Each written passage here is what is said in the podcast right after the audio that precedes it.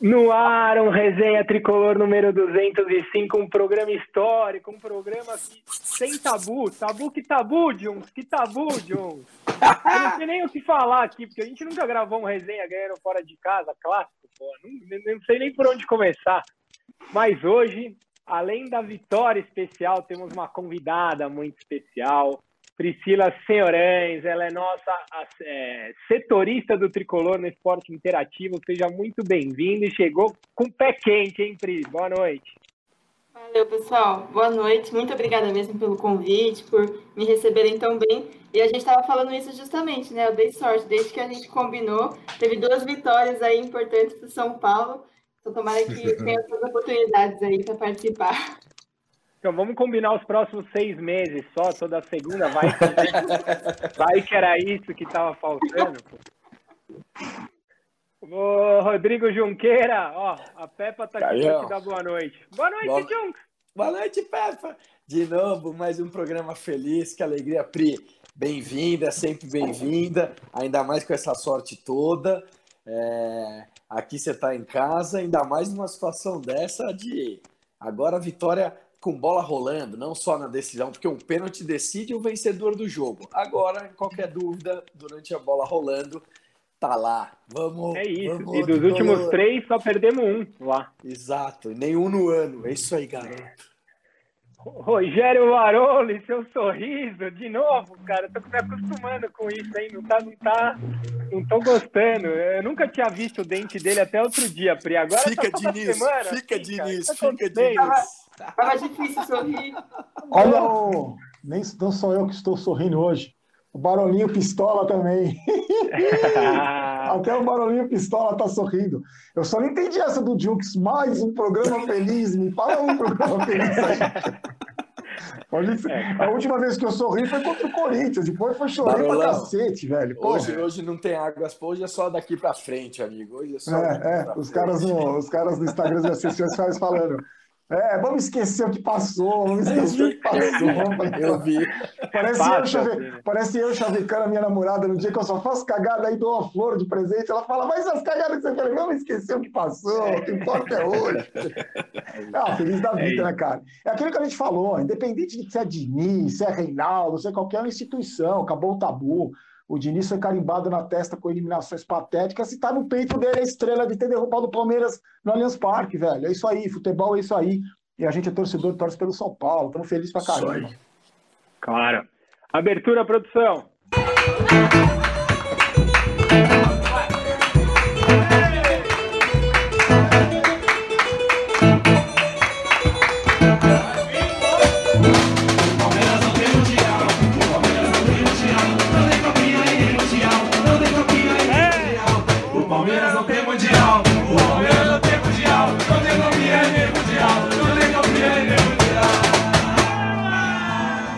Os assuntos da semana, né? A boa vitória contra o Atlético Goianiense num primeiro tempo que parecia confuso, parecia que seria mais um jogo daqueles.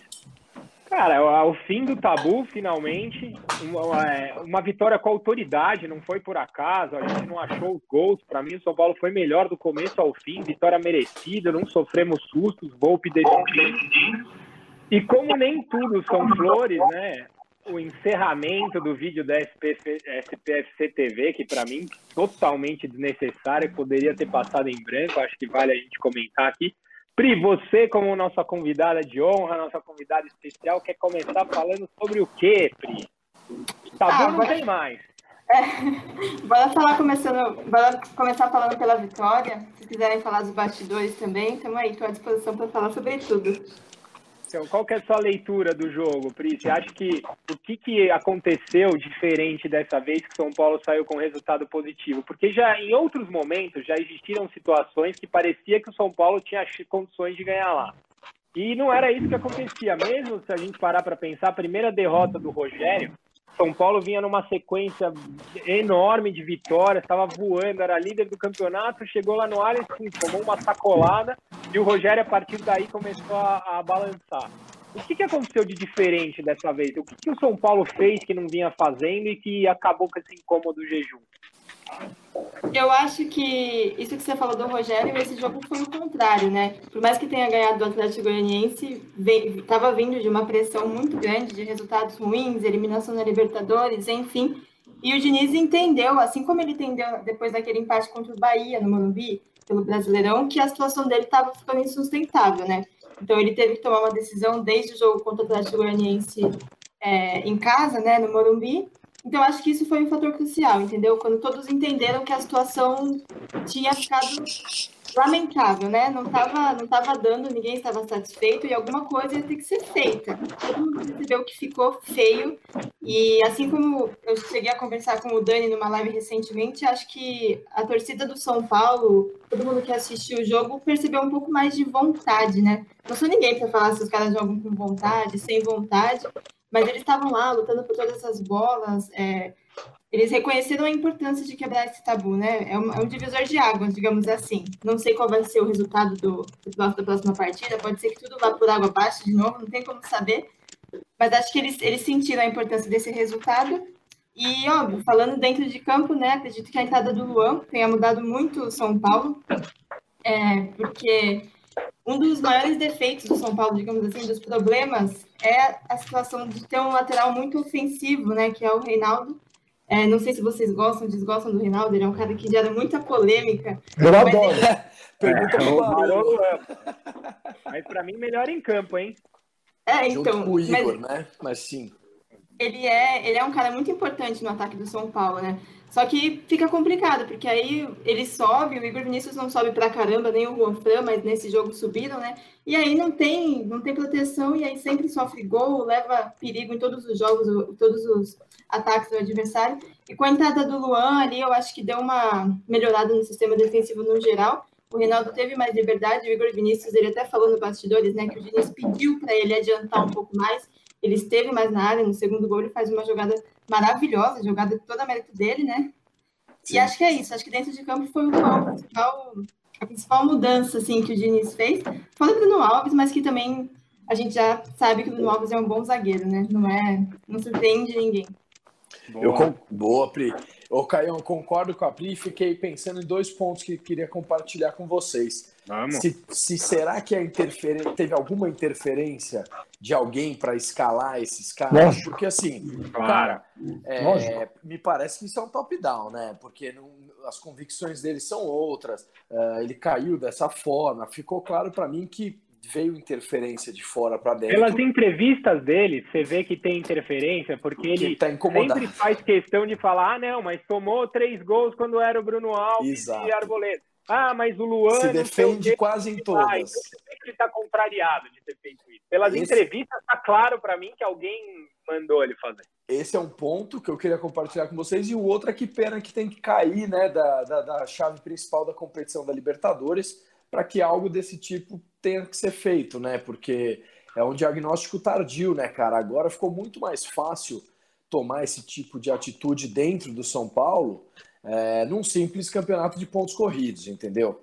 É, então, assim, o principal do ano foi por água abaixo e, assim, os caras não tiveram peito para fazer isso quando precisou. Agora fica meio fácil é, fazer isso e depois vir falsamente em foto, em vídeo, é, com casaquinho, com um raí vibrandinho, é, tudo isso que, cara, não cola. Desculpa, mas não é. cola. Não, isso para mim totalmente desnecessário. Para quem não viu o vídeo da SPFC TV, normalmente os bastidores, né? O foco é nos jogadores, na vitória tal. E dirigente no São Paulo tá, tá mais difícil que ver que estrela cadente com a poluição aqui. E aí, justo no jogo que a gente quebra o tabu, é. tem palestra, tem, né, fala para os jogadores, é uma forçação de barra desnecessária. Mas o Barolo, tá quietinho, aí tu não estou te reconhecendo, cara. A Pri tocou num ponto importante. Ela falou assim, cara, eu não sei o que vai ser daqui para frente, mas a gente quebrou o tabu. A curto prazo, realmente, a gente não sabe. O São Paulo é o time da montanha russa. Pode ser que caia para o Fortaleza na quarta-feira. Mas a longo prazo, essa vitória ela tem uma importância tão grande, cara, que a gente ainda não consegue mensurar. Porque o São Paulo, qualquer clássico, seja ele qual for, entrava com uma pressão três vezes maior que o adversário por nunca ter ganho na, na, na Arena, nunca ter ganho no Allianz, e há muito tempo não ganhava do Santos. Um deles a gente já deu um check. Você não acha que isso pode ser um fator que começa a tirar um pouco essa pressão excessiva que o São Paulo vem sofrendo nos últimos anos, cara? Porque a falta de título é um fator. A outra era esse, cara, era não ganhar de rival fora de casa. E um deles a gente já ticou aí. Então, eu acho o seguinte, dentre todos esses assuntos aí, é, eu acho que vocês têm razão, a Pri tem razão, a entrada do Luan, do Bruno Alves, que a gente já sabia, a marcação, o poder de marcação, que foi? Que quem começou com isso foi a torcida do São Paulo, a torcida do São Paulo que exigiu a entrada do Luan, a torcida do São Paulo que exigiu a entrada do Bruno Alves, a diretoria do São Paulo, como não tem comando nenhum, ouviu a voz da torcida, graças a Deus que ouviu direito, não ouviu para contratar o jogador, mas ouviu a voz da torcida, pressionou o treinador, que sem nenhuma convicção, porque eu acho que ele é um cara egoísta que pensa muito mais nele do que no São Paulo, ele mudou as convicções pensando no São Paulo, porque foi obrigado a mudar as convicções dele. Ele não gosta do Luan, ele não gosta do Bruno Alves, é uma opinião que eu tenho, porque as críticas que ele fez ao Bruno Alves em relação depois do jogo contra o Atlético Goianiense foram é, demonstram claramente isso. O Luan ele relutou muito para colocar o Luan, ele foi obrigado a colocar. Só que eu acho que o que aconteceu no Allianz Parque, que foi diferente de todas as outras, todos os outros clássicos, foi a postura dos caras em campo. Logo no começo do jogo, teve uma dividida, uma, uma, uma, rasgada que o Luciano deu, não sei se vocês vão lembrar desse lance, que é uma bola, um ataque perigoso, ele rasga e chuta a bola na cabeça do jogador do Palmeiras, a bola sai pelo, pelo, pelo tiro de meta. A partir daí, um gesto, uma atitude de um jogador que veio com esse espírito, que mais do que jogar bola, acho que mais importante dos gols que ele faz é a atitude que ele tem dentro de campo, de se mostrar incomodado, de sair aborrecido com a derrota, coisa que a gente não via o São Paulo, dentro de campo, teve uma postura não daqueles bunda moles que a gente estava acostumado a ver. O cara que sai trocando camisa dando risada, o cara que apanhava do Felipe Melo e ficava quieto, o cara que tomava cascudo e não abria a boca, o cara que era intimidado tanto dentro do Allianz Parque como dentro da, do, da arena da Alquímica, da arena do campo do Corinthians. A gente viu desde o Luciano jogo, tem isso mesmo, né, depois né, Exato. Depois, só que é o seguinte. O, o Diego gente, também. Repara só, repara só. Depois da rasgada do Luciano, o Diego já é habitual dele. Depois da rasgada do Luciano, o Lucas Lima bateu boca com, com o Igor Vinícius, o Igor Vinícius bateu boca com mais não sei quem. O, o Reinaldo, Veiga lá apanhou. O Reinaldo, o Reinaldo, em vez de bater boca com o juiz, ele bateu boca e se impôs em cima dos atacantes do Palmeiras. O Diego fez isso, o Bruno Alves fez isso, o Luan fez isso, não se intimidou.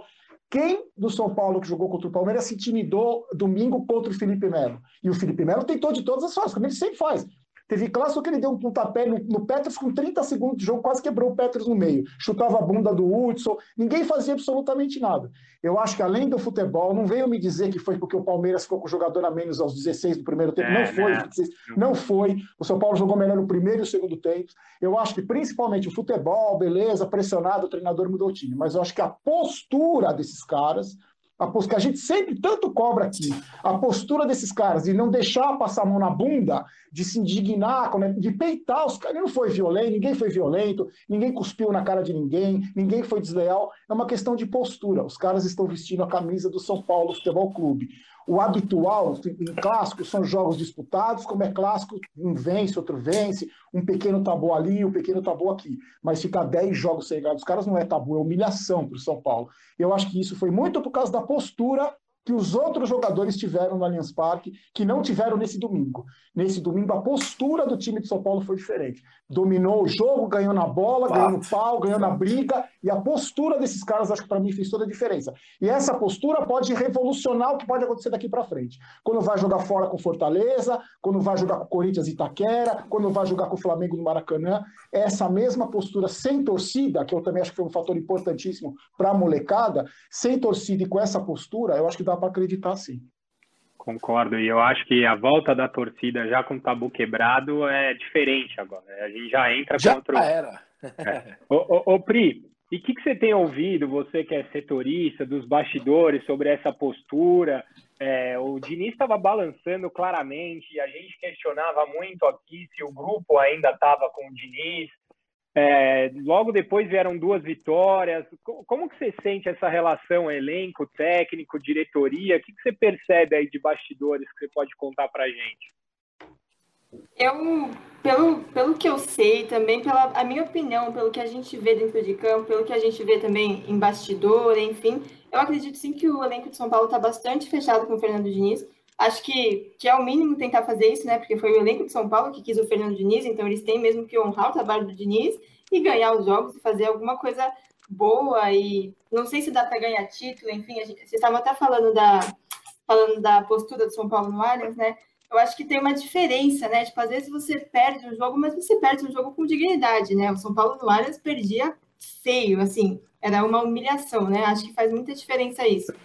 Então, acho que, acho que, que eles estão bastante unidos, é, mas creio que a situação do Diniz não é ainda maravilhosa, né? Se de repente já tem a Copa do Brasil agora, se de repente o resultado não é o esperado, o elenco de São Paulo também não consegue segurar do treinador, né?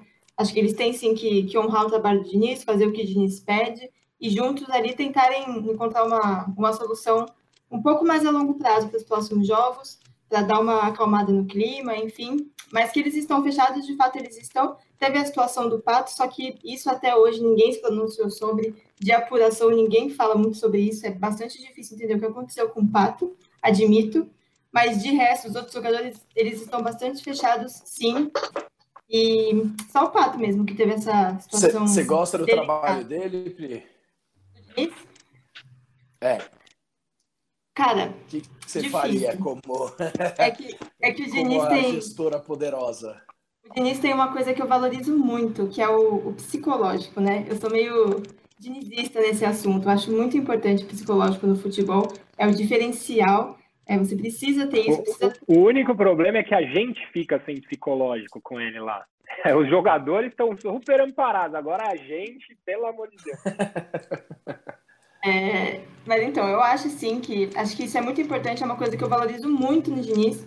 É, das vezes que eu conversei com ele, que eu entrevistei, ele é um cara bacana, assim, mas eu concordo que muitas vezes quando ele aparece tem a chance de fazer talvez uma coletiva mais tranquila, ele costuma se defender, né? Ele gosta muito de, de sempre frisar que ele está certo né? Não, não querendo julgar o Diniz, enfim, mas acho que isso talvez que complique um pouco a relação dele com a torcida de São Paulo. Muita gente ficou bem satisfeita com a coletiva depois da, da vitória contra o Palmeiras por conta do Luan, né? Porque quando ele é questionado sobre a entrada do Luan, ele responde rapidinho, mas aí ele volta a falar do Tietchan, que o Tietchan ali também foi muito importante, sabe?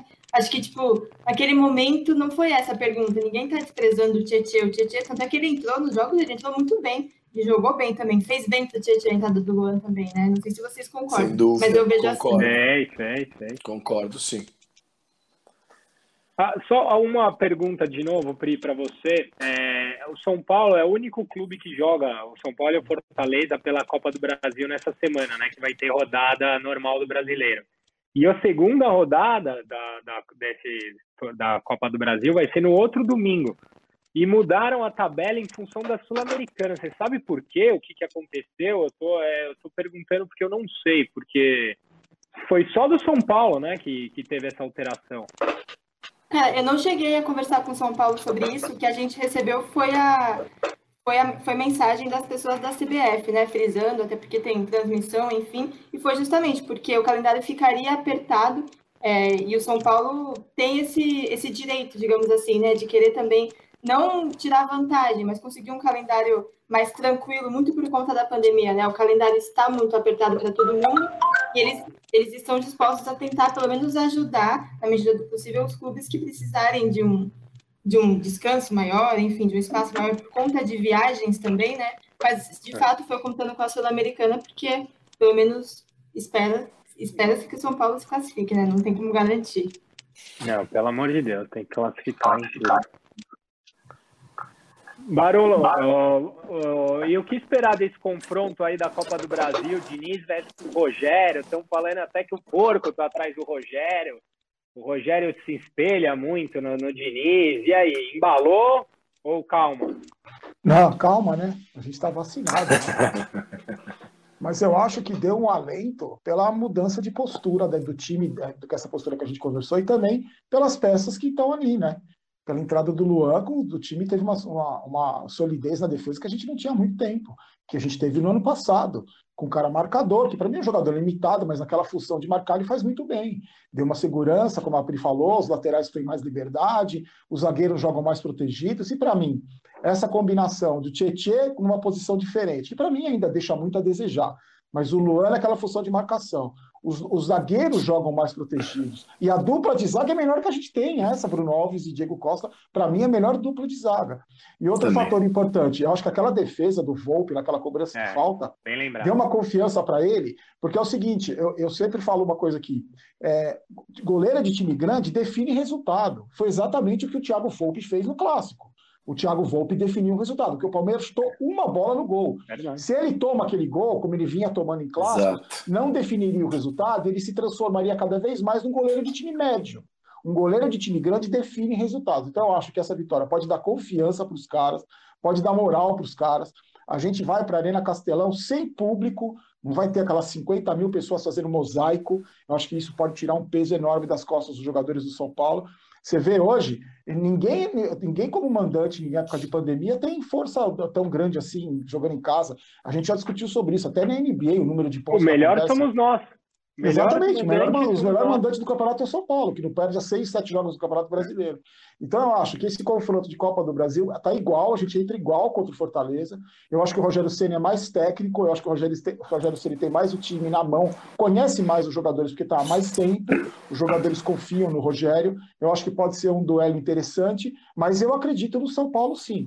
A gente não pode lembrar, não pode se deixar de esquecer o seguinte: é, a gente não pode esquecer que a, o primeiro jogo do São Paulo na Copa do Brasil já vai com toda essa pressão. Se fosse em outras épocas, a gente vai pegar um time menor, um time grande do Nordeste, mas um time menor, e o São Paulo teria tudo para passar com tranquilidade. Porque a gente vive uma fase há muito tempo que não dá para pensar desse jeito. Eu vejo um confronto de igual para igual. O que eu espero do time do São Paulo é a mesma postura e dignidade para enfrentar o Rogério Ceni em Fortaleza ganhando ou perdendo, isso aí é do jogo, a gente espera sempre que ganhe, torce para sempre que ganhe.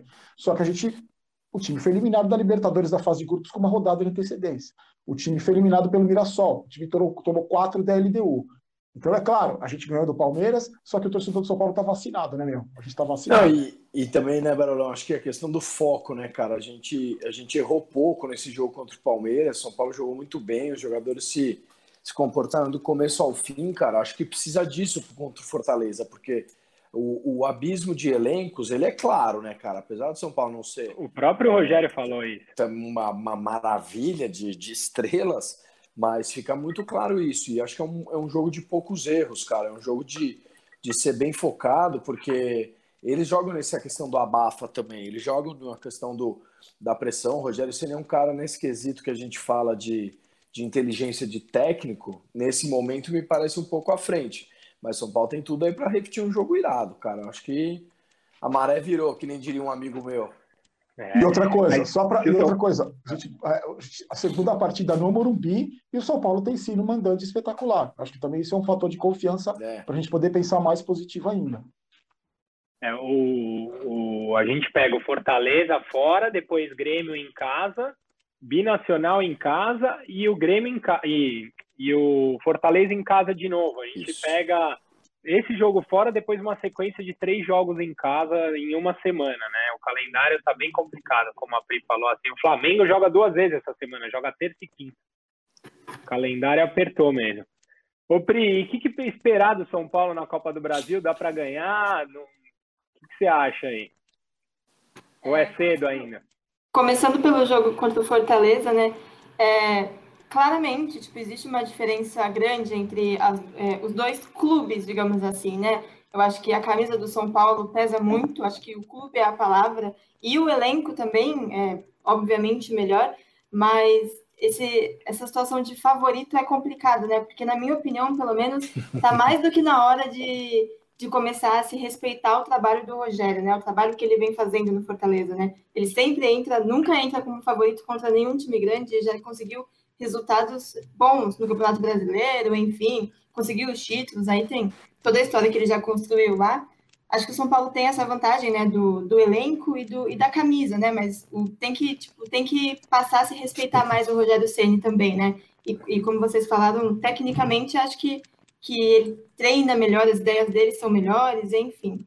É. E em relação ao título da Copa do Brasil, complicado dizer, né? Justamente por conta da situação do São Paulo de quebrar coisas que nunca conseguiu, né?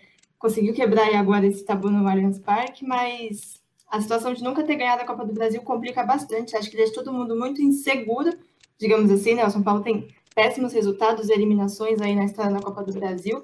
Mas acho sim que é possível, falando em termos de resultado, em termos de adversário. O São Paulo já mostrou que consegue vencer grandes equipes e vencer bem. Ontem é um claro exemplo disso. O Corinthians é um exemplo disso também, a vitória no Morumbi. Acho que tem condição sim, mas precisa, assim como fez ontem, dar uma blindada no, no psicológico, fechar a casinha ali para decidir mudar a história, né? Porque senão não vai adiantar. Precisa entender o tamanho da, da responsabilidade que é jogar uma Copa do Brasil pelo São Paulo, porque todo ano é uma nova eliminação que amarga para o torcedor, né? Sem dúvida. Esse, Agora, esse, ano é tão, esse, ano é tão, atípico que, que quem sabe, né? Vai ganhar. ô, ô Jungs, é, com, com, com, relação ao que a Pri falou, olha, com todo respeito ao Rogério Senna, eu acho que ele de, tende a ser um dos técnicos vitoriosos da nossa história, vai voltar, vamos ganhar tudo junto. Mas a gente não pode, São Paulo Futebol Clube, achar que o Fortaleza é favorito, com todo respeito. Eu acho que o fato de ter o Rogério Ceni do outro lado, o máximo que torna é uma derrota em não vexame. Que beleza, perdeu para o Fortaleza do Rogério Ceni, não é um vexame como é um Mirassol da vida. Mas a gente não pode se conformar em cair fora para o Fortaleza, mesmo que fosse do Guardiola. O São Paulo tem que ganhar do Fortaleza. A gente precisa. A, a, esse time deve para a gente isso. Não é, ah, o futebol. Porra, se o futebol a gente não poderia ter perdido do Mirassol, não poderia ter caído fora da fase de grupo. Esse time Tudo. deve a nós, torcedores, passar pelo Fortaleza. Cara. Deve. Qualquer coisa diferente disso, a gente não cumpriu com a obrigação. O que torna a coisa mais é, moderada que do outro lado tem um baita técnico, então a gente pode tirar aí a palavra vexame. Concorda, Jung? Eu concordo, cara. E assim, é, acho que é um trabalho excelente, sem sombra de dúvidas, mas a gente precisa deixar de lado isso porque a diferença de camisa é muito grande. Eles tiveram alguns resultados, inclusive agora, né, contra o Atlético Mineiro, é, todo mundo se surpreendeu e foi uma partida realmente muito aplicada do Fortaleza. Mas a gente vê, realmente é o que a Pri falou uma outra hora. O Rogério Ceni também é, falando de reforços, da limitação do, da, do, da equipe do Fortaleza. E acho que essa questão também é, passa muito por, por assim uma camisa pesada e essa questão do Fortaleza também não tem essa expressividade toda, Caio. Eu não, não vejo, claro, um vexame tão grande que nem contra o Penapolense e esses caras, mas, putz, se caísse contra o Fortaleza seria assim, cara, Uma já tragédia. é motivo de demissão. É, tragédia. Tragédia. Não pode. Ô, Barolo, e para só voltando no assunto, vai ir para o próximo bloco. Nove, joga, nove jogadores tocaram na bola, a bola saindo do Volpe, gol do São Paulo, Igor Vinícius pegando a bola na esquerda, na direita, cruzando da esquerda o campo inteiro. E aí, deu certo? Agora é o dinimismo. É, o dinizismo voltou, deu certo, agora tô tranquilo e, e é isso, Barolo? Então, é claro que. chupa porco? Não, puta jogada, sensacional. Bora Pepa aí, mostra aí. Um, um, foi uma jogada sensacional de um time contra um time que estava com o jogador baleado, entregue, totalmente entregue, já com o resultado praticamente definido. Mas foi uma bela jogada. Deu certo, deu. Eu só estou preocupado com as 418 que deram erradas, inclusive contra a LDU. Eu acho, eu tenho muito medo dessa saída de bola, aquele, aquele drible do Volpe. É claro, a gente torce para que dê certo, é bacana, nas redes sociais todo mundo mostrando esse lance. Só que eu acho muito perigoso, eu acho perigoso, me incomoda muito o fato do Wesley, o que eu aprendi o Daniel Alves de Wesley, que é o salário do Messi, o futebol do Wesley, é, vir pegar a bola dentro da pequena área. Esse, esse tipo de saída de bola ainda, ainda me assusta. Eu acho, eu acredito, oh, beleza, torci, achei bonito, foi um belíssimo gol. Só que eu acho que é muito arriscado. Tem um... Você fica tranquilo? Mas e aí, tem um meio termo, Barolo? Porque eu acho que tem um meio termo, cara. Disso, né? Não, eu acho que tem um meio termo, sim. Em vários momentos no clássico, os jogadores quebraram a bola. Verdade, o Diego, é verdade. O Diego Costa nem saiu dali, já apertou e mandou o bico para frente. O Volpe chutou a bola para lateral. Eu acho que, tem que você tem que ter, como tudo na vida, você tem que ter equilíbrio e bom senso. Bem, seria, você está jogando, se dá para fazer um gol como fez com o segundo gol contra o Palmeiras, sensacional. Se for para tomar um gol como foi tomou da LDU, arriscando um passe dentro da área para um jogador de costa, você dá uma bica na altitude. Lateral. Na altitude, é. você dá um bico para lateral, pô. Sem dúvida. É uma questão de Tem que ter o feeling da partida, né? Acho exatamente, esse... exatamente. E assim, é, você, no momento, no momento que você está vivendo determinado é, dentro do campo, você tem que medir a pressão. Olha, a pressão agora, agora não é o momento de fazer isso, agora é o momento de dar um bico para a lateral. Ah, o Diniz vai surtar? Ah, que se dane o Diniz surtando, deixa ele surtar. É melhor do que tomar um gol e queimar um jogador, que prejudicar uma carreira prejudicar, e prejudicar o time. Agora, sobre o favoritismo contra o Fortaleza, eu acho que até 2048 eu só vou apontar o São Paulo como favorito, depois que a cabeçada que eu dei no Mirassol, contra o Binacional. Eu acho que o empate é nosso ainda contra o Binacional. O resto não dá para apontar como favorito. o empate ainda. É, não dá para apontar como favorito. Depois do Mirassol, que eu quebrei a minha cara, não dá para apontar como favorito, não. Ô, Pri, você acha que é bom ou ruim a gente parar o brasileiro enquanto todo mundo joga, depois dessas duas vitórias e ir para a Copa do Brasil?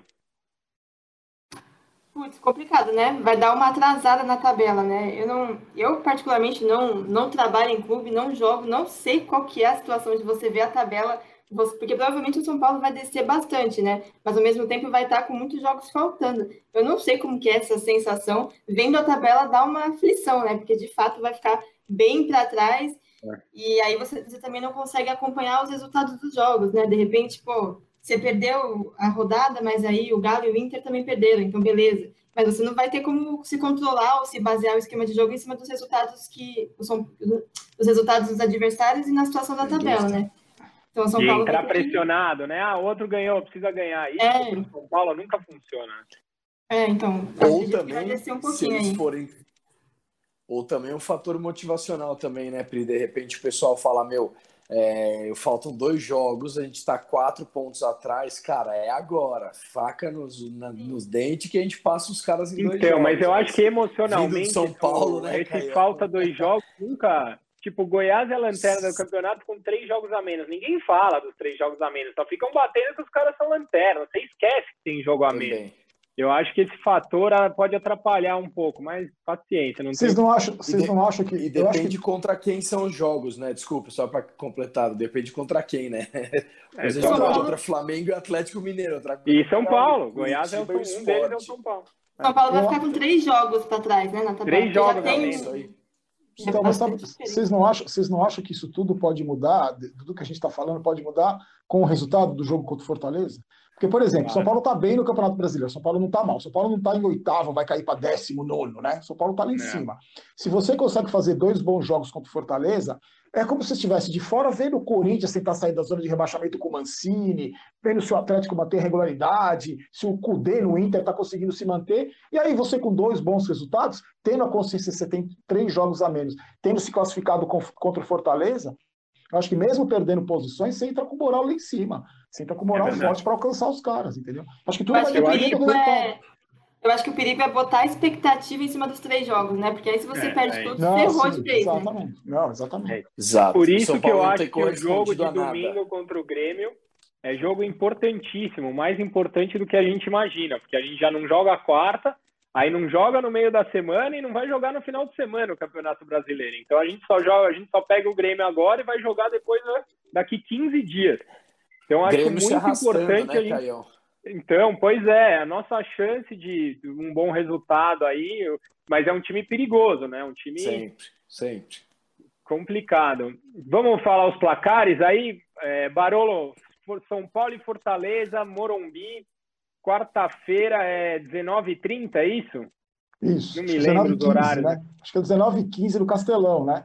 É, é no isso. Castelão. É, é, falei Morumbi. É no Castelão, isso aí, 19h15, seu placar.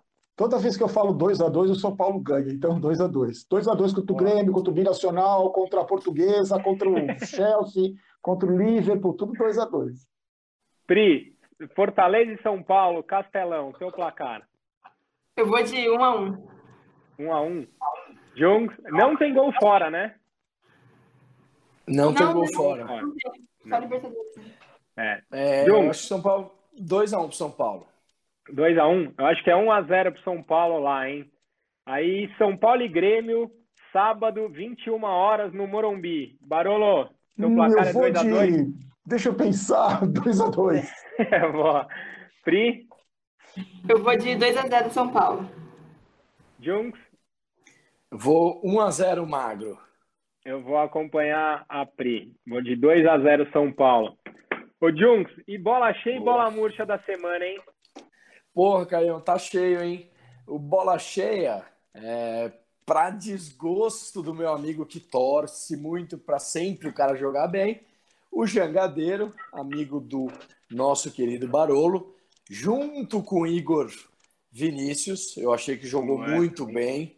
O Luan também, a turma toda, mas um destaque especial para o Reinaldo e para o Igor, que foram muito bem muito eu só vou dizer, importante. eu só vou dizer que eu apelidei de Janga, pego no pé, mas eu gastei 350 pau numa camisa dele, tá? É verdade. Então, eu torço é por ele sim. E foi sorte, promessa aqui no ar. Né? E comemorei muito o gol que ele fez, torci muito para não perder o pênalti e acho que um dos por melhores isso... batedores de pênalti que o São Paulo já teve, até perdeu o próximo. Do mundo. Do mundo. Boa. Boa. E bola murcha, Caião, poxa, é, já que tem tem a liberdade, aqui nosso canal não tem censura, é para a CBF, para o VAR, né, cara? Assim, é, não dá para assumir que o VAR errou, é assim. Desculpa, isso é, é, é, decisão política, cara. Roubaram a gente, porque assim o negócio é bem para não ter interpretação. Aí o cara vem assumir que o VAR errou contra o Atlético Mineiro na linha de, de, de impedimento, assim. É inaceitável, cara. Desculpa, é inaceitável. O negócio tá lá para corrigir erro, mas o negócio não corrige. Então, realmente, isso lamentável demais. Mas com certeza, Junks, com ferramenta certeza para decidir jogo, Barulão, ferramenta. Mas, mas com toda jogo. certeza, com toda certeza, pelo poder fortíssimo que o São Paulo tem nos bastidores com Leco, Leleco, Leco sem caneco, isso jamais vai acontecer de novo. Tipo que nem o Vasco. não tenho dúvida, não tenho dúvida. É. Bom, Boa. e você, deixa o seu placar, comenta com a gente, está feliz com a vitória aí, ó. Escreve aí. Senhoras e senhores, perguntas do internauta. Hoje, felicidade dupla, vitória em cima dos porcos. Uma convidada mais do que especial aqui com a gente, a Priscila. Hoje vamos com. Até a Clara mandando mensagem. Vamos com tudo. Manda sua pergunta, que hoje é dia de alegria. Vamos com tudo. Ó, vou começar para o Barolo, essa aqui. Não, vai, vou perguntar. Essa é boa, vou perguntar para os três para os quatro que eu vou responder. O Lucas e Lemos pergunta assim: mesmo o Diniz tendo bons resultados daqui para frente, ele deve sair ao final da temporada? Pri, você. Eu acho que não. Acho que se ele conseguir uma estabilidade nos resultados, dentro de campo principal, né? Ali nos bastidores e tal, no fim das contas não importa muito. Se ele conseguir bons resultados, acho que tem que manter sim. Se ficar insustentável, beleza. Mas também até se ele consegue bons resultados na Copa do Brasil também fica até um pouco uma falta de ética, talvez, com o profissional, né? Se ele conseguir fazer um bom trabalho. Eu, eu concordo, eu concordo, pra, eu, eu concordo com a Pri. Campeão, tá? Se é, ele for campeão de alguma coisa, se não traz o Rogério ano que vem. Eu, eu o problema é que só acaba no, no, ano que vem, né? Os campeonatos. É, sim. Não, não. É, a, até o fim da temporada aqui não tem muito o que fazer, né? Mas... Ah, tá. Eu achei que era eleição. Já tô pergunta tanto isso que tu tá na, na cabeça. Jones? Não, também acompanho vocês. Acho que o bom resultado que a Pri falou, que eu concordo 100%, é o que você também falou, é sendo campeão. É, vai dando trabalho para o cara, vai, vai vendo até onde chega, e se chegar como campeão, é justo que o cara meritocracia. Barolão?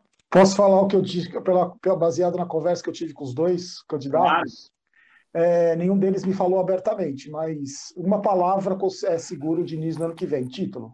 Caso contrário. É, mas é isso. É então, isso. É. Porque até porque, por exemplo, vamos supor, o cara é campeão da Copa do Brasil, hum, campeão brasileiro em fevereiro. Aí o presidente vai mandar ele embora? Vai. Nem a gente gostaria que isso acontecesse. Você gostaria que mandasse o técnico campeão da Copa do Brasil, campeão brasileiro embora? Então é isso. Não tem muito o que pensar. É isso aí, é título. É, o Felipe, essa também para os três, vai. É, não precisa justificar. Felipe 2002, underline, pergunta: Tietê ou Sara Jones? Tietê. Barolo. Mesmo time que entrou contra o Palmeiras, sem dúvida. Pri? Concordo, Tietê. É, puta, eu até, eu até acho que o Sara tá vindo muito bem, mas depois do jogo contra o Palmeiras é isso, tem que manter essa escalação aí. Ah, Talvez no lugar do Igor Gomes até, em vez do Tietchan, mas é, aí é muita retranca, mas vamos lá. Ah, a Beth pergunta para mim, Caio, você acha que o Daniel Alves merece banco? Não, Eu acho que o Daniel Alves ainda está abaixo mesmo, é o que o Barão falou, é, o salário de Wesley, não sei o que, futebol de não sei quem. Mas eu não vejo outra pessoa para fazer a função que ele está fazendo. Talvez o próprio Tietchan, mas eu ainda dou. Eu tenho, ele tem que ter um pouquinho mais de paciência com ele. Ele vinha muito bem antes de machucar, cara. Não, não vamos crucificar ninguém agora que time está bem. Vamos eu, ver. só acho, eu só acho que pode, pode avisar o Diniz que ele pode sair do time também, é, não é, né?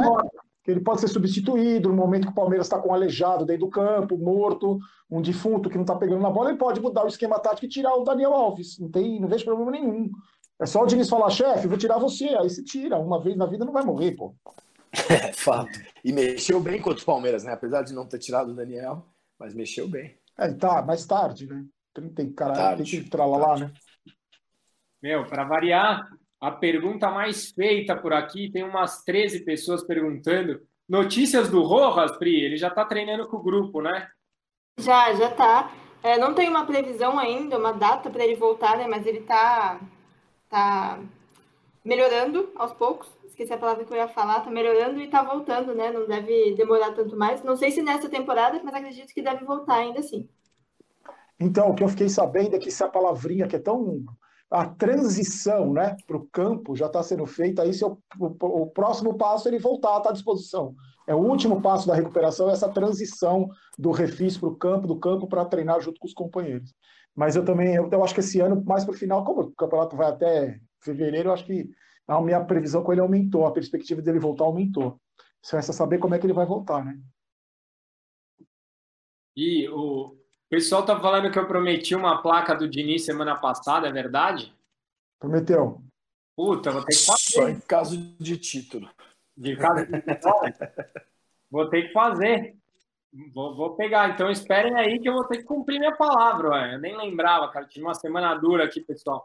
Muita gente perguntando, olha, do Hernanes, o Hernanes está machucado. Ah, o Júnior Tavares, o Júnior Tavares já está no esporte. Ah, o Elinho, é, o Elinho está no banco mesmo. É, Barolo, o Lucas Lemos, você aceitaria o Lucha no tricolor? Porra, depois da vitória em cima do cara, o cara quer saber disso, meu. Cara, o Luxemburgo é aquilo que a gente já conversou, né? É, eu acho que o Luxemburgo perdeu a mão já. Os palmeirenses estão falando que o último trabalho que o Luxemburgo fez bom foi em 1914, já com ele o Santos Dumont fazendo 14 bis. Não, deixa. Não, cara, eu acho que a gente já conversou sobre técnico aqui. Acho que o problema do São Paulo não é só o treinador. Eu acho que é uma circunstância toda que a gente já debateu aqui, já discutiu. A gente já discutiu também aqui que o Diniz não vai sair. Os caras vão empurrar com a barriga até o final do mandato. Então, vamos apoiar o treinador, torcer para que ele dê ouvidos para quem pressiona, ou para a torcida ou para a diretoria, que ele continue acertando nas decisões, mesmo que as decisões que ele tome não sejam baseadas naquilo que ele acredita, e sim naquilo que é imposto para ele. Boa. É... E, até, e, até, e até em força, né? Mandar força né? para os rivais, né? Situação difícil, os coisas de mãos. Não pode rir, não vale rir, não vale rir. É força aí para a turma para sair dessa. Agora, eu só tô só falando rapidamente, muita gente queria o Mancini também, né? Eu estou muito é... curioso para ver o desempenho do Mancini no Corinthians. Muito curioso para ver. Ué, tá ele tem uma média de tá um rebaixamento a cada dois anos, e faz dois anos que ele não é rebaixado. Então, mas ele foi então, campeão nacional, foi... ele, ele teve um título nacional faz pouco tempo, né? rebaixado. né? Mas ele tem um título nacional faz pouco tempo, acho que com o Santo André em 2005, na Copa do Brasil, não era ele? Era o, não, era o Paulista de Jundiaí. Paulista de Jundiaí, então, é. É, faz um pouco de tempo só. Eu quero ver, estou curioso para ver. Jogando, queria, né? Muita gente queria ver o Mancini no São Paulo depois que, ele pegou aquele time lá e conseguiu, né? Antes da semifinal que o Cuca jogou com o Palmeiras lá, ele fez um. O São Paulo deu um respiro. Eu quero, estou muito curioso para ver com aquele elenco do Corinthians onde é que o Mancini vai parar.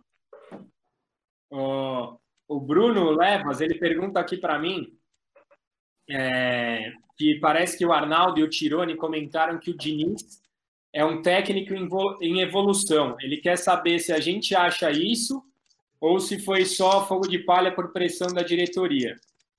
Eu acho que a gente vai saber agora, né? Porque a gente comentou aqui no primeiro bloco que não foi algo espontâneo, que o Diniz está super feliz ter feito todas as alterações que ele fez. Pelas próprias entrevistas coletivas, você vê que ele está bem contrariado.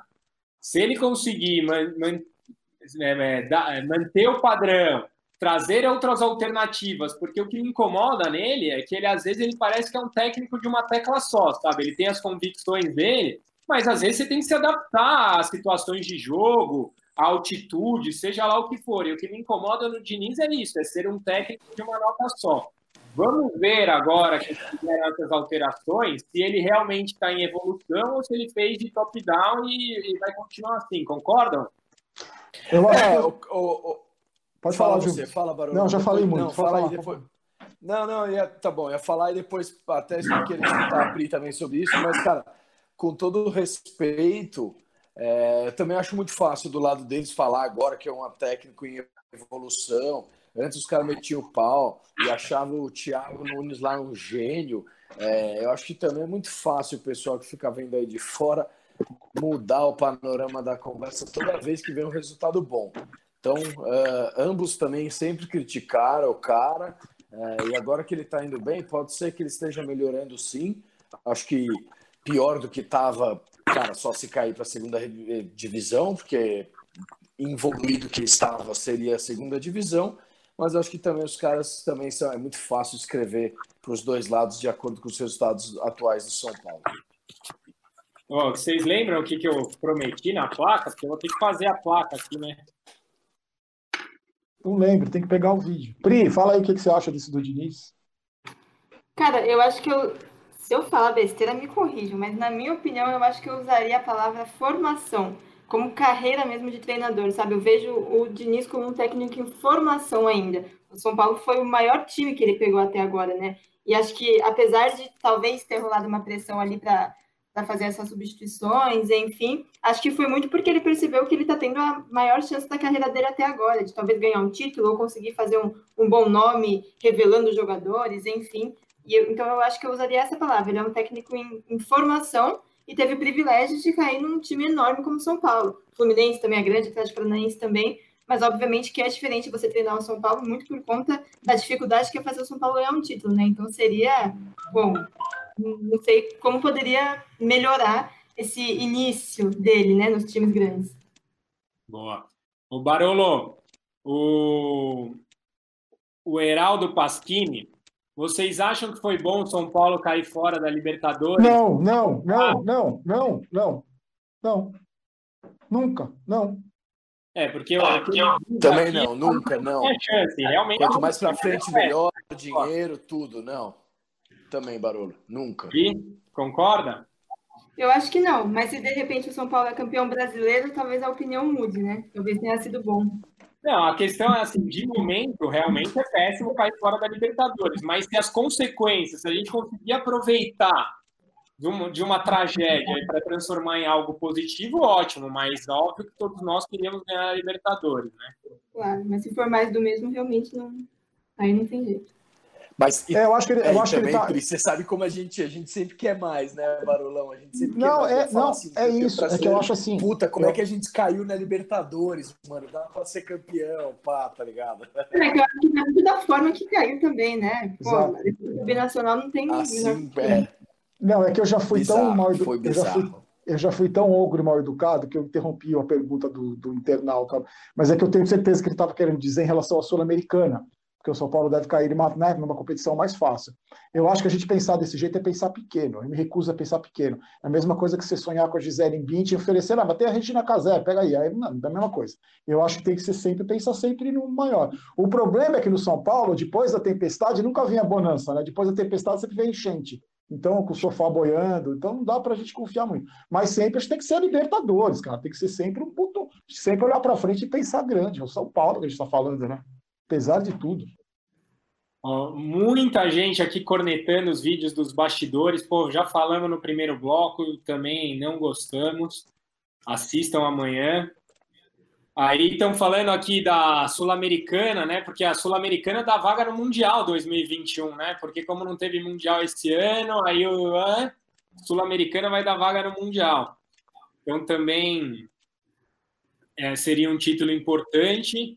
Vai ter, para quem não sabe, o sorteio é dia 23 de outubro, mas o São Paulo ainda precisa garantir a classificação, pelo menos empatando com o Binacional em casa, né? Favorito, hein? Favorito. É, quem chega melhor para o confronto de quarta-feira no Castelão? A, é, Pri, a San, é, o San, a, a Mica quer saber. Eu acho que o São Paulo chega melhor, mas como eu falei, sem favoritismo para nenhum lado, na minha opinião. Ah, boa. Portuga aqui tá mandando um abraço para os irmãos do Resenha. Quem mais? Mandem mais perguntas aí, galera. Quem joga melhor futebol hoje, Barolo? Fortaleza ou São Paulo? Cara, eu acho que dentro das limitações. É, é que o São Paulo não dá pra você tirar uma base. Se você for tirar uma base dos últimos 10 jogos do São Paulo, Fortaleza é o Manchester City, perto do São Paulo. Eu acho que não dá para tirar essa base. O Rogério Ceni tem uma filosofia que ele está tentando implantar faz muito tempo lá, né? Ele é um cara querido, um cara que todo mundo respeita, um cara que nem a Pri falou. A gente está começando a respeitar o Rogério Ceni como técnico, mesmo com um time limitado como é o Fortaleza, que o cara teve que dar dinheiro do bolso dele para construir o CT, para ajudar a comprar aparelho e tal. Eu acho que não dá para dizer quem é que joga mais bola. O São Paulo oscila demais. A gente teve dois jogos bons, quer dizer, um jogo bom, né? Que eu não considero o jogo contra o Goianiense bom, teve o segundo tempo mais tranquilo. Acho que pelo, pelo que o Paulo apresentou contra o Palmeiras, pelas mudanças que teve na equipe, eu acho que o São Paulo entra com um pouco mais de vantagem, vamos dizer assim, contra o Fortaleza, e, e, de acordo com aquilo que a gente falou, de camisa, tradição e tal. Só que do outro lado, a gente não pode esquecer que tem um treinador grandioso, que tem uma identificação gigantesca com aquele clube, com aquela torcida, entendeu?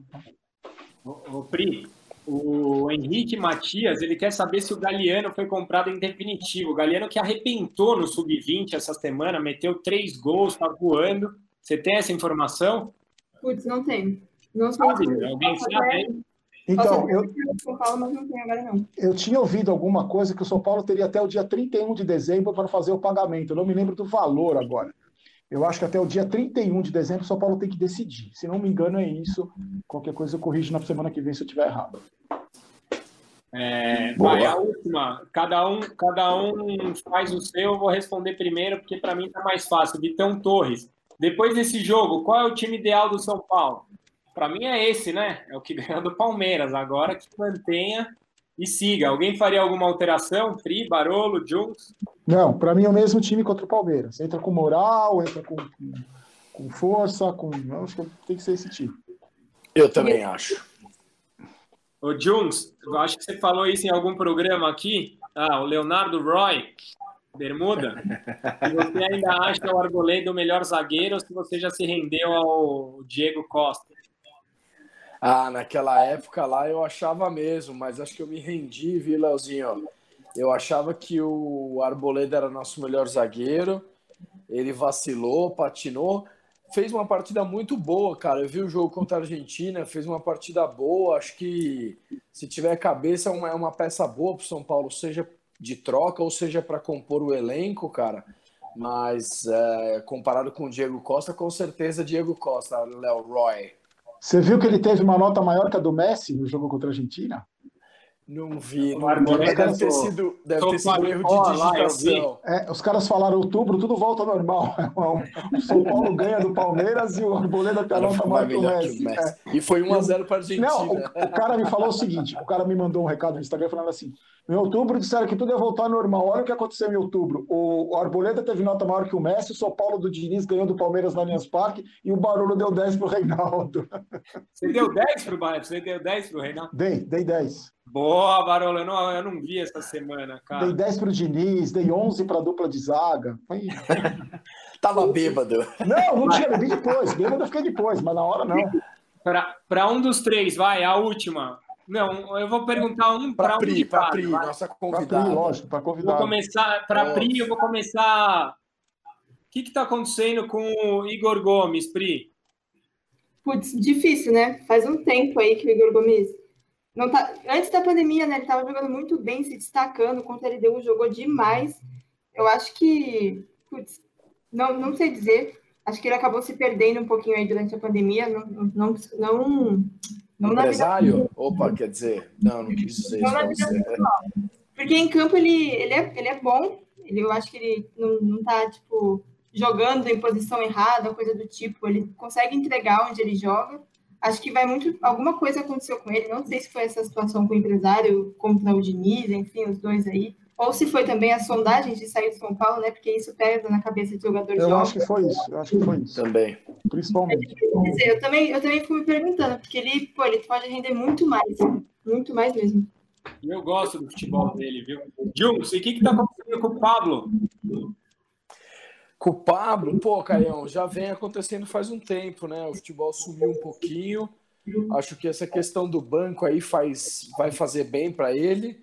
É, tem que o Diniz tem que dar um tempo um pouco maior para essa turma poder jogar também é, do que o finalzinho do jogo. Mas, cara, é o que a gente sempre fala aqui. Estamos insatisfeitos, estamos insatisfeitos com o futebol, ele está devendo, ele está devendo. Mas, mais uma vez, o cara foi caro, foi uma compra alta, é patrimônio do clube, não pode desvalorizar e o cara pode ajudar a gente em campo. O erro já está feito, já está feito. Não teria pago esse valor, teria talvez contado com o Brenner e um outro centroavante, tipo Luciano ou mais um, mas agora que está feito, precisamos ajudar o cara e acho que dá para dá recuperá-lo. Com a maratona de jogos dá para recuperá-lo. Agora, a última mesmo para todos. É, a resposta sim ou não. Paulinho, underline Tomé Júnior, pergunta assim. É, você já, já dá para comparar o futebol que a equipe vem jogando nos últimos jogos com o que vinha jogando antes da pandemia? Jones, para você, tá melhor ou pior que antes? Puta merda. É, melhor. Pri? Esses dois, esses dois últimos jogos, melhor. Acho que é, o Atlético Goianiense, como o Barulho falou, não foi lá o melhor jogo, né? Mas esses dois últimos jogos, melhor. Mas óbvio que dois jogos também não, não adianta nada, né? Tem que mostrar mais. É, mas, mas para mim, eu vou responder antes de você, Barolo. Para mim, na pandemia também foram dois jogos muito bons. Então, assim, a gente Tá consciente, pelo menos. Ganhamos o jogo que precisava, finalmente. Tá E igual. mudou o esquema tático já, já Tá mudou exatamente. as peças ali. Para mim, tá exatamente igual. Antes da pandemia, o São Paulo ganhou dois jogos importantes. Um contra a LDU e outro contra o Santos com jogador a mais. Tá exatamente aconteceu a mesma coisa. Ganhou do Palmeiras, que se compara à LDU, e ganhou do, do Atlético Goianiense, que é um time fraquíssimo. Para mim, tá exatamente igual. O São Paulo não era mil maravilhas antes da pandemia e não está sendo mil maravilhas agora. Para mim, tá, continua exatamente igual. Só que antes da pandemia tinha sido, tinha sido eliminado do Mirassol, tomado de quadro da LDU, Exato. saído da Libertadores. Então, Boa, Agora caiu um golpe River. aí que eu vou a galera aqui, então. Senhoras e senhores, obrigado pela participação aí, principalmente as perguntas para a Pri, para todo mundo. Animal, que alegria finalmente gravar um programa assim, né, Barulão e Pri? Putz, muito bom. Vamos com tudo que tem mais aí no encerramento. Valeu! Promessa é dívida, o resenha tricolor vai chegando ao final. Obrigado a você. que- Peraí, peraí, peraí, peraí, não, não, não, não, peraí, peraí, não. Você falou que vai fazer uma placa pro Diniz, parece que esse negócio aí, se eu soubesse, ó, se eu soubesse, eu tinha pego a camiseta vagabunda aqui pintada os seis do Reinaldo. Vocês me fizeram gastar assim, 350 pau nessa camisa aqui, aí você vai fazer uma placa sem vergonha dessa. Segunda-feira que vem você vê uma placa desse tamanho, escrito eu amo, dizizismo, dessa babaquice aí. Mas eu gastei 350 pau, você vem com essa placa vagabunda aí, Barolo, tá troca a pô. placa pela sua camiseta, pô. Ah, não, você tá me tirando, porra. Se vira, se vira. Uma placa desse tamanho, escrito Diniz, eu te amo. Olha, é justo, estou de acordo, se Barulão. ganhar do Grêmio e do Fortaleza, eu faço uma placa de verdade, não, não um escrito assim, ó. Sei, sei. Mas o, o resenha tricolor vai chegando ao final. Obrigado a vocês que nos assistem. Gostou, dá um like. Não gostou, pode dar um dislike. Hoje é difícil não gostar, hein? Pri, muito obrigado pela participação, muito obrigado pela presença, pelo seu tempo. Foi um prazer ter você aqui com a gente. Volte sempre. Quer mandar beijo para alguém? Aguentar o barulho, obrigado. Agradeço muito, muito mesmo. Gostei demais da resenha, descontraído, de verdade. Gosto muito, me senti muito à vontade. Espero que eu tenha correspondido aí à altura do programa. E contem comigo para as próximas aí. Se eu continuar até quente, igual eu fui nessa, nessa edição. Não, olha os outros dois. Você superou a- o padrão do programa aqui. Olha a cara do cara. Ô, Bem Pri, a nota, do Barolo, cara. ô, Pri, a nota de corte é baixa, mas você foi lá em cima, pô. A nota de corte é baixíssima. Olha lá, tá dos três, pelo amor de Deus. Pé quente, garota pé quente. Olha o conhecimento dos três. É tudo bobão que só fala groselha. Você tem uma elevada no nível intelectual, de tudo. É conteúdo, né, Barolo? Conteúdo, pelo amor de Deus. Só tem imbecil aqui, pô. E acrescentou, pô. Boa. Quer mandar, quer mandar beijo para alguém? Caião, mandar um abração para o Rodrigo Kassab, aniversariante do dia, fanático pelo tricolor. Grande abraço aí, Rô. Valeu, irmão. Barolão e sua camisa do Janga. Boa noite. Escuta, deixa eu falar. É, hoje, terça-feira, né, a gente está gravando na segunda, o vídeo vai ser postado na terça. Eu gravei um vídeo hoje, hoje segundo, eu conversei com o Roberto Natel. Tinha conversado com o Júlio Casares, conversei com o Roberto Natel mais de duas horas. Não foi uma entrevista, foi um café, na verdade. Eu tomei uma água na casa dele, como eu tinha feito na casa do Júlio Casares. Então tem um vídeo já no Barulho Vídeos no canal, falando como foi essa conversa. Convido todo mundo a assistir. E eu queria mandar um abraço muito especial para todo São Paulino, todo São Paulino, que curtiu a vitória no domingo, no sábado, e no domingo ficou postando a defesa do Volpe, mesmo criticando o Volpe, ficou postando elogio para o Diniz, mesmo sendo é, o Diniz, que postou o gol do Reinaldo, a jogada do Igor Vinícius, porque em vez do cara ficar enchendo o saco da própria torcida, é, fala mal de não sei o que agora, quero ver os modinhas. Nossa, como eu odeio esse termo. Então, parabéns para todo o São Paulino que curtiu a vitória do São Paulo. Eu embriaguei no sábado, fiquei uma ressaca monstruosa domingo, mas curti muito a vitória do São Paulo. Então, um abraço para todo o São Paulino que curtiu também. É isso. Boa, Boa Beijo do Magro. Até a próxima semana. Valeu.